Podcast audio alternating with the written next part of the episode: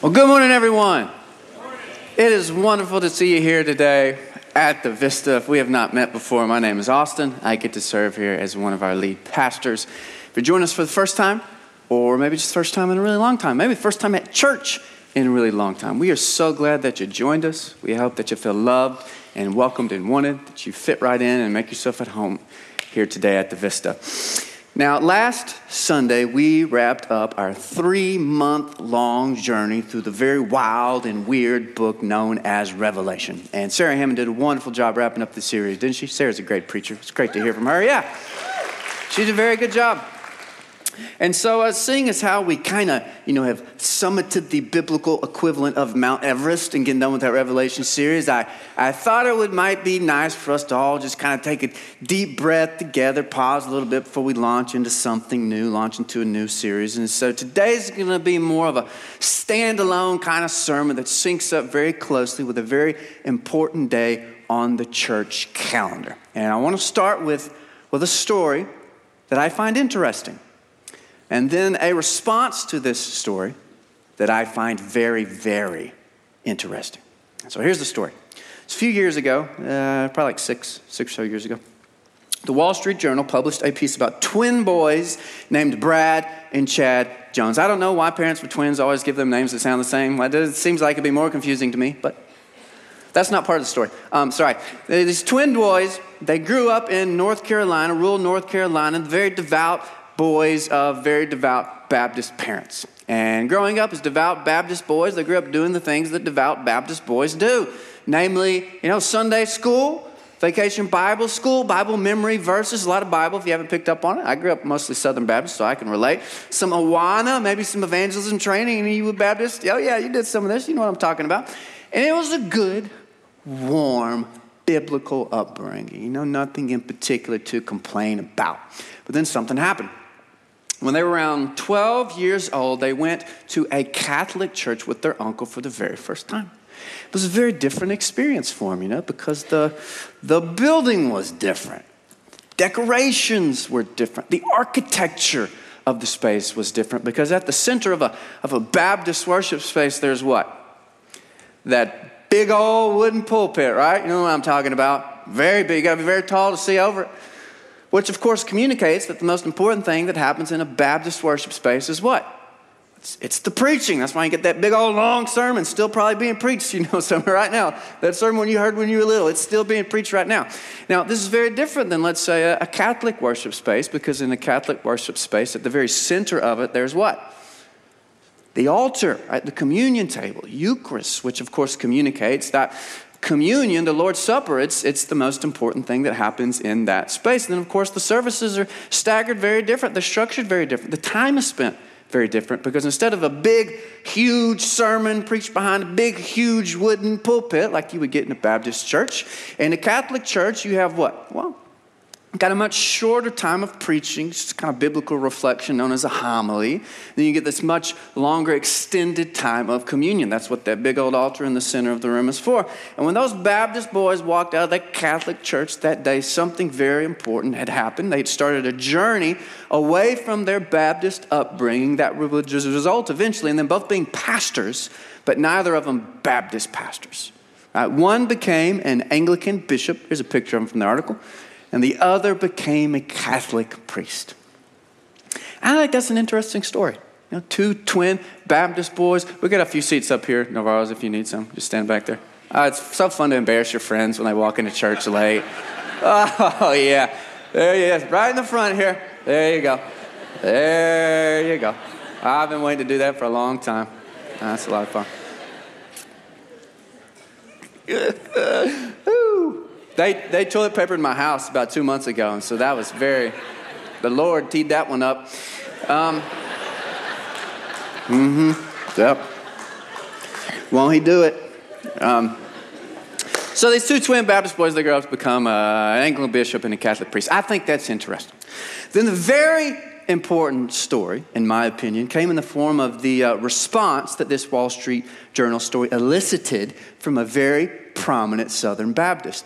Uh, Al Mohler is the president of the Southern uh, Theological Seminary. It's in Louisville, has been in that role for about 30 years. And as a deeply committed Southern Baptist, Mohler was very bothered by this story because he felt it represented a failure of the Southern Baptist church in which these twin boys grew up. Here's what he said. So, this story appears as judgment and as challenge to every single one of us, as pastors, as parents, as youth leaders, as those who care about the perpetuation of the faith once delivered for all the saints. If we do not ground our children in the faith, then they're going to find the answers to their questions elsewhere. The story of these two identical twins can be replicated thousands and thousands of times over, and it surely will be if we fail now in the responsibility to raise up the next generation in the faith to defend the faith once for all delivered to the saints. Hmm. So, what do you think? As two Baptist boys growing up to become an Anglican bishop and a Catholic priest, a bad thing a failure to pass on the faith once for all delivered to the saints? Or is it more of a, it's like a neutral thing?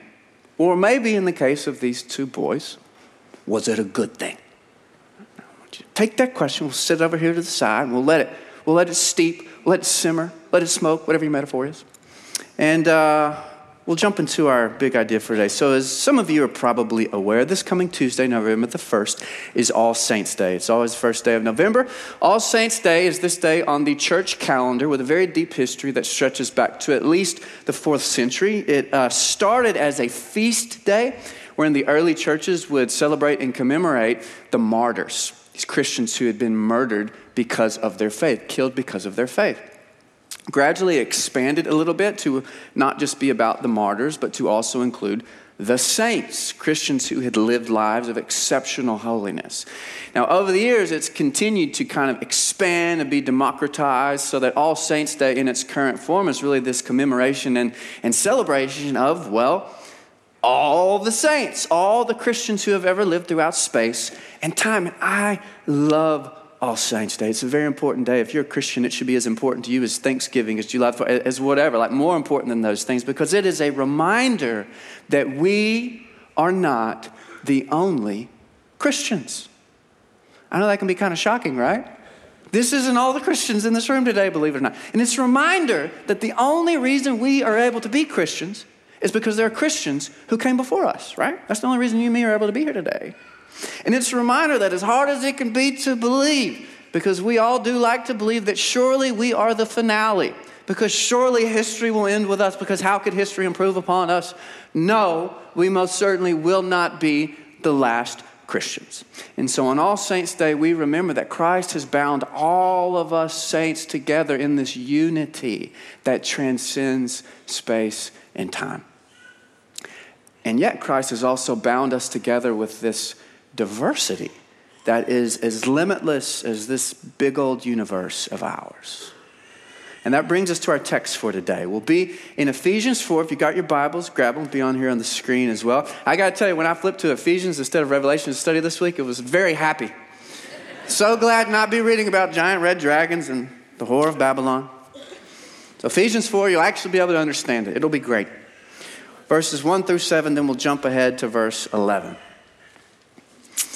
Paul says, Therefore, I, the prisoner of the Lord, implore you to walk in a manner worthy of the calling with which you have been called, with all humility and gentleness, with patience, showing tolerance for one another in love, being diligent to preserve the unity of the Spirit in the bond of peace. Now, there is one body and one Spirit, just as also you were called in one hope of your calling, one Lord, one faith, one baptism, one God and Father of all, who is over all and through all and in all. But to each one of us, grace was given according to the measure of Christ's gift. We'll jump ahead to verse 11. And he gave some as apostles, some as prophets, some as evangelists, some as pastors and teachers, for the equipping up of the saints for the work of service, to the building up of the body of Christ, until we all attain to the unity of the faith and of the knowledge of the Son of God, to a mature man, mature woman, to the measure of the stature which belongs to the fullness of Christ. Now, as a result, we are no longer to be children, tossed here and there by waves and carried about by every wind of doctrine, by the trickery of men, by craftiness and deceitful scheming. But speaking the truth in love, we are to grow up in all aspects into Him who is the head, even Christ, from whom the whole body, being fitted and held together by what every joint supplies, according to the proper working of each individual part, causes the growth of the body for the building up of itself in love. Okay, Ephesians 4, more or less 1 through 16. So our passage begins with one of the more you know, inconspicuously important words in all the Bible. The word is therefore. Now, you've probably unconsciously noticed when you read the Bible that the word therefore often signals this link between God's actions and our actions. So, all throughout Scripture, we have this pattern where we'll be told that God did something, and then because of that, therefore, there's this something that we should do. One of the best examples is Jesus gave his life for us, therefore, we ought to lay down our lives for each other. That's what we got going on in this text for today. Because Paul has just finished telling us about all this stuff that God has done in Christ. Now, specifically, Paul is talking about the way uh, God has brought Jews and Gentiles together in a common family through a common faith and a common body called the church through the crucified and resurrected body of Jesus. Paul is always talking about this in one way, shape, or form. And so, having said that, Paul now busts out the therefore in order to remind them that God's action for us always demands a reaction in us. And so, Paul says, therefore, Therefore, because God has brought Jews and Gentiles together in this common faith through a common family, common body called the church, through Jesus' body, therefore, you need to walk in a manner worthy of this calling. This is a very stern sentence, isn't it? It's a very stern sentence. Because it's a reminder, it's an assertion that you don't get to just make your calling up. Because there's a standard that has been set, and you don't get to make it up. Rather, you have to submit to the standard that has been set. Any of you watch Hard Knocks, HBO? Any Hard Knocks fans? Huh? Just me and Michael Allen. Cool. Well, it's a great show. Uh, it's a documentary where this crew basically follows an NFL team through the first two weeks of its training camp as they're getting ready for the season. And it is rough and it is brutal. But one of the things I love about the show is how refreshing it is to watch adult human beings communicate because it rarely happens with complete candor and directness. You know what I'm talking about? Because, y'all, the competition is so fierce. Right? Everybody wants to make an NFL roster and there's so few spots. The competition is so fierce that nobody can affuse, can, can, can uh, you know, allow themselves to like mince words or be nicey nicey with each other or take shortcuts because everybody's job is always on the line. They're all millionaires. Nobody cares. Nobody cares if you're a millionaire because there's a standard. And if you don't meet the standard, bye bye, you are gone. Doesn't matter how rich you are. They're all millionaires. They're all big names. If you don't meet the standard, you are gone because there's a standard and you don't get to make it up. You got to meet it, you got to submit to the standard. Had a kid on my T ball team one time. Not the kid of any parent here. This was like three years ago. And the kid was a very sweet kid, and he always wanted to play first base. And I understand that. There's a lot of action over at first base. And I would have loved to let the dude play first base, but there was this one very big problem. Uh, Kid couldn't catch. Could, couldn't catch a, a, baseball with a trapeze net. You know, it just wasn't, wasn't going to happen. And so I kept coming up with excuses for why he couldn't play first base. Like, Coach, can I play first base? I'm like, no, man, you can't. Why not? Uh, there's a skunk who lives under first base. A skunk? I've never. I know he only comes out when you play first base, so we can't have him stinging up the whole field. So get out there and right field, man. Okay, take this. Now, eventually, I realized, man, I needed to man up, face this five-year-old, shoot him straight. So next time he asked me if he could play first base, I was ready. I said, hey, coach, can I play first base? Okay, listen, my man. Coach's going to have to shoot you straight. There's not a skunk under first base. There's not. So I could like, nope, but you still can't play first base. Because you can't catch. He had the exact same response. It's complete silence. So if I put you on first base, the other kids are going to be firing baseballs off your forehead all game long. And I'm worried about your future. I don't think it's in baseball. So I think you may need that head at some point. And so I can't let you play first base, man. And you know, I know, he did a little bit of, you know what this kid did? He didn't cry. He didn't complain. He went home and he worked and he put in that work when nobody's watching. And he kind of learned how to catch. And so we put him at first base and he got somebody out at some point. It was amazing. The heavens part of the Red Sea part because there's a standard right? And you don't get to make it up. You got to submit to it. There are standards you got to submit to. You don't get to make them up. And so Paul reminds the Ephesians that God's action in Christ demands a reaction in us, a reaction in which we walk worthy of the standard and the calling by which we have been called. And this is a really interesting thing because Paul, right? Paul's got this reputation. Paul is a very stern dude. He is.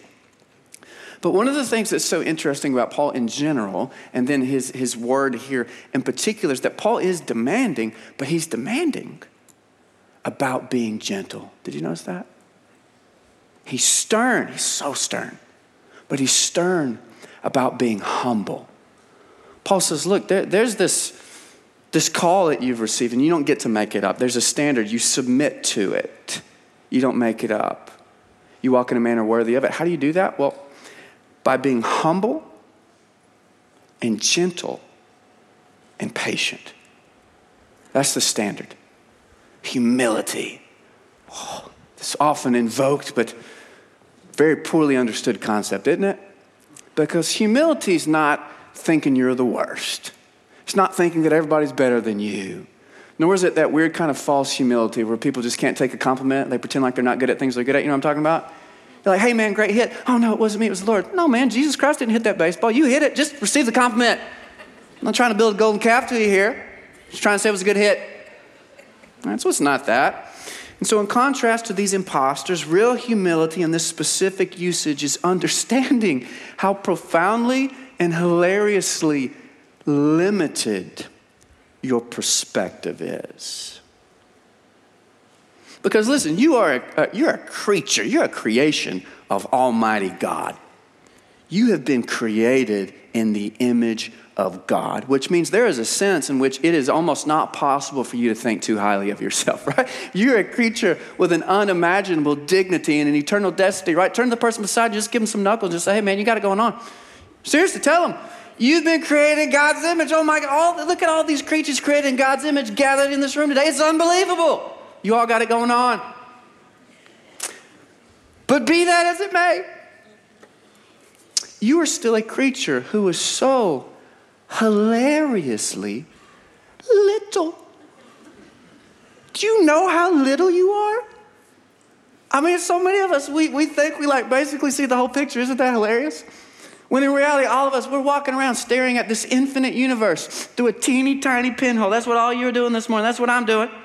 And so we lack the ability to see how little we actually see. You have been around for the blink of an eye. You will be gone in the blink of an eye.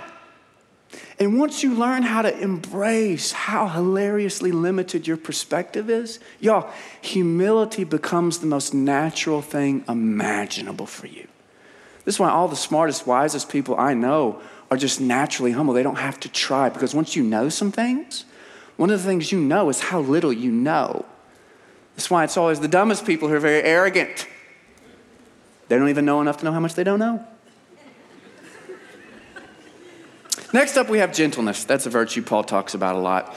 And then after that, we have patience. Patience. Uh, the great early Christian preacher, he's probably the best early Christian preacher. His name was John Chrysostom. He defined a, a patient person as a person who has a wide and a big soul. I love that. It's a person who has this largesse of spirit where they're always trying to make room for others instead of always trying to push other people out. Isn't that good? It means being long tempered instead of short tempered. And so Paul tells us that us walking in a manner worthy of the calling with which we've been called, it means we walk with humility, we walk with gentleness, we walk with patience. But then after zooming in on those three virtues, he zooms back out to help us see the big picture that he's painting. And here's the big picture. In one of the finest rhetorical flourishes in all of Scripture, Paul says, Look, there is one body, one spirit, one hope, one Lord, one faith, one baptism, one God and Father of all, who is over all and through all and in all. And I want you to notice how confidently declarative Paul is here. Did you notice that? Because notice, Paul's not like, you know, wishing. He's not hoping. He's not wishing upon a star that we could all just get it together get over our differences and work to achieve some unity, create some oneness.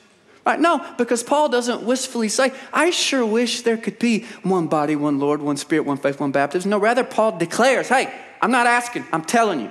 There is, not I wish there would be, there is one body, one spirit, one hope, one Lord, one faith, one baptism, one God, one Father of all, who is over all and through all and in all, because our unity is not something that Paul is begging us to achieve. Rather, our unity is something that Paul is admonishing us to accept, because our unity is not a request, it's a fact. It's not a request. Paul's not begging us to do it. Paul's saying, look, uh, regardless of how you feel, what you think, how you act, I am telling you that God in Christ has made you one. There is one body, one spirit, one Lord, one faith, one baptism, one God and Father of all, who's over all and through all. And it doesn't depend upon you, it just is. It's the standard. We could spend a lot of time on that. Got to make sure that you're in a small group so that you can discuss it more later. But today, I, I want to move on to what Paul next moves on to because even though it initially feels like a little bit of a curveball, I think you'll see how organically it flows from what Paul's been saying. Namely, Christ binds us in unity with diversity. Christ binds us in unity, yes, but how does he do it? Well, he does it with diversity. So, right after this big rhetorical flourish about unity, Paul shifts rather abruptly into talking about diversity. In verse 7, he says that while there's just one faith, that one faith is handed out to each of us in very different ways by means of different gifts different graces. Verse 11, he elaborates and he talks about how this one body of Christ is constituted by an enormous diversity of parts, enormous diversity of persons who walk into the room today bearing all these different gifts, experiences, callings. There are apostles, there are prophets, there are evangelists, there are pastors, there are teachers, and we might add, there are therapists, thank God, there are therapists. There are truck drivers, there are stay at home moms and dads, because while we're united in Christ, we have also been designed by Christ to be different. And of course, most importantly, our diversity is designed to be a source of our unity and not our division. To put it as plainly as I know how, God made us different because God wanted to make us need each other. Because why didn't God create a world that was exclusively filled with, you know, analysts and accountants? Why didn't God do that? Well, you know why. Because math is boring. We're grateful God made boring people to do the boring stuff. I mean, I mean, can you imagine how terrible a world that would be? But now conversely, why didn't God create a world that was exclusively filled with like poets and, and musicians and painters? Well, because self expression gone wild is every bit as boring as math, only it is much more depressing. Can you imagine how awful that world would be? We would never get anything done. And so we don't need a world filled with either all accountants or all poets. We need a world filled with both. And so God creates this diverse world and He hands out gifts diversely to different people so that nobody has everything so that everybody needs somebody. Nobody gets everything, nobody. Because God wants to make everybody need somebody. Me need you, you need me, on and on it goes. I probably don't need to tell you that um, far too often, and really quite tragically, our God designed diversity has the exact opposite effect, doesn't it? And instead of binding us together in this humble, grateful, cheerful unity, our diversity divides us. And you know what it looks like. How dare they? How dare they not think like you, act like you, believe like you, feel like you, vote like you. How dare they? Well, they dare because God. Right? They dare because God. Because God, dare I say, dare as Paul said, in many cases, has designed them that way. But instead of lingering further on our individual differences, we could riff on that all day long. Uh, what I want to do today is move on to zoom back out to our theme this morning, which is All Saints' Day, and all the Christians spread out across space and time. All right, so let's go back to our story here. It's, it's cooked up nice. All right, what do you think? It's two twin Baptist boys becoming an Anglican bishop and a Catholic priest a bad thing, a failure to pass on the faith once and for all delivered to the saints. Well, it seems to me, again, this is just Austin peering from his tiny little pinhole. That's all I can do. It seems to me that this would only be a bad thing if you thought that the faith, capital T, capital F, once and for all delivered to all the saints, was an exclusively Southern Baptist faith right? And we don't need to pick on the Southern, but you can fill that in for anything Methodist faith, uh, Episcopal faith, Lutheran faith, whatever. The only way this will be a bad thing is if the faith that Jesus Christ handed down to his apostles 2,000 years ago was an exclusively Southern Baptist faith, which, pardon me, but seems to me to be an almost mind numbingly arrogant and ridiculous thing to think. Really? Jesus Christ passed down the Southern Baptist faith 2,000 years ago? That's the only one that's right, really. Now, when we started Vista, gosh, when Vista started, I wasn't even around for 17, 18 years ago. Um, we often use the descriptor non denominational, right? We're a non denominational church.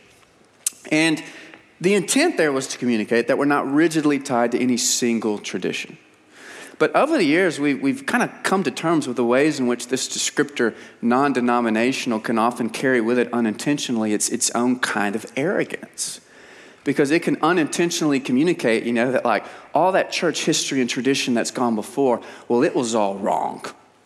And it was all misguided. And we finally figured out how to do church right here in the year of our Lord, 2006, in Central Texas. You're welcome, rest of the world. Vista Community Church finally figured it all out for you.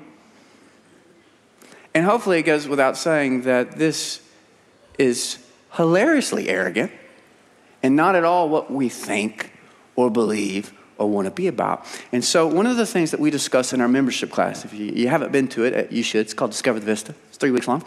Is that instead of being a non-denominational and anti-denominational church, we really aspire to be something more like a multi-denominational church. I mean, because we've got people, y'all. I wish you could just sit in the class and hear the stories that I get to hear. We've got people from so many faith backgrounds sitting in this room today. We've got people from Baptist and Catholic and Methodist and Episcopal and Lutheran and Pentecostal and Church of Christ and agnostic. And so instead of expecting you to just leave your entire faith history at the door because it was all bad, no, no, no, no. We want to make room for it. There's room for it here. Because every tradition, every story, every history has gifts. It's got flaws too. They all do that, but they also have gifts. Gifts that we want to receive. Because y'all, I don't know about you, but I want it all. I don't want that a la carte. I want the buffet, baby. I want it all. I want the Baptist love for evangelism. Oh my God, you ever seen Baptists do evangelism? It's wonderful. I want the Bible church love for the Bible. I want the Methodist love for social activism. I want the Catholic love for tradition. My wife grew up Episcopal. I want the Episcopal love for thoughtful liturgy. I want the Pentecostal love for charisma. I could do without the rattlesnakes, but I want the charisma, right? I, I think the Spirit could be up to some things that I don't understand. I don't want the rattlesnakes, but there are things there. And on All Saints' Day, what we do is we, we follow, every one of us, whatever river brought us here. It's a different river that brought all of us here. We follow that river back to the ocean from which it all springs. One body, one faith, one Lord, one baptism, one God and Father of all, who is over all and through all and in all. We humbly take our place beside all the saints, even those saints, especially those saints that we don't understand and we agree with God that it's good. Amen. Amen. Let's pray together. Gracious God, thank you for the gift of today. Oh, how we do not deserve to be here, but we are so grateful to be here. You're very loved creatures. And we pause, God, as we remember All Saints' Day. We remember all of our brothers and sisters spread out across space and time, many of whom we do not understand, many of whom we disagree with very deeply. And yet we remember that our unity is not something that you have like suggested or requested. It is something you have proclaimed. You have done something in Christ to unite us that transcends even our deepest disagreements. And so we just accept that that is true. And we pray for our brothers and sisters all over the world today. Oh God, some of them meet in very difficult circumstances. We pray that you would give them courage and joy, favor, faithfulness. We pray for the other churches in our community God, we don't have to agree with them on everything because we agree with them on Jesus. So we pray that you would bless them, that you would keep them, that you would cause your face to shine upon them. And we are grateful that you have decided in your great wisdom to make us need each other. We pray this in Christ's name. Amen.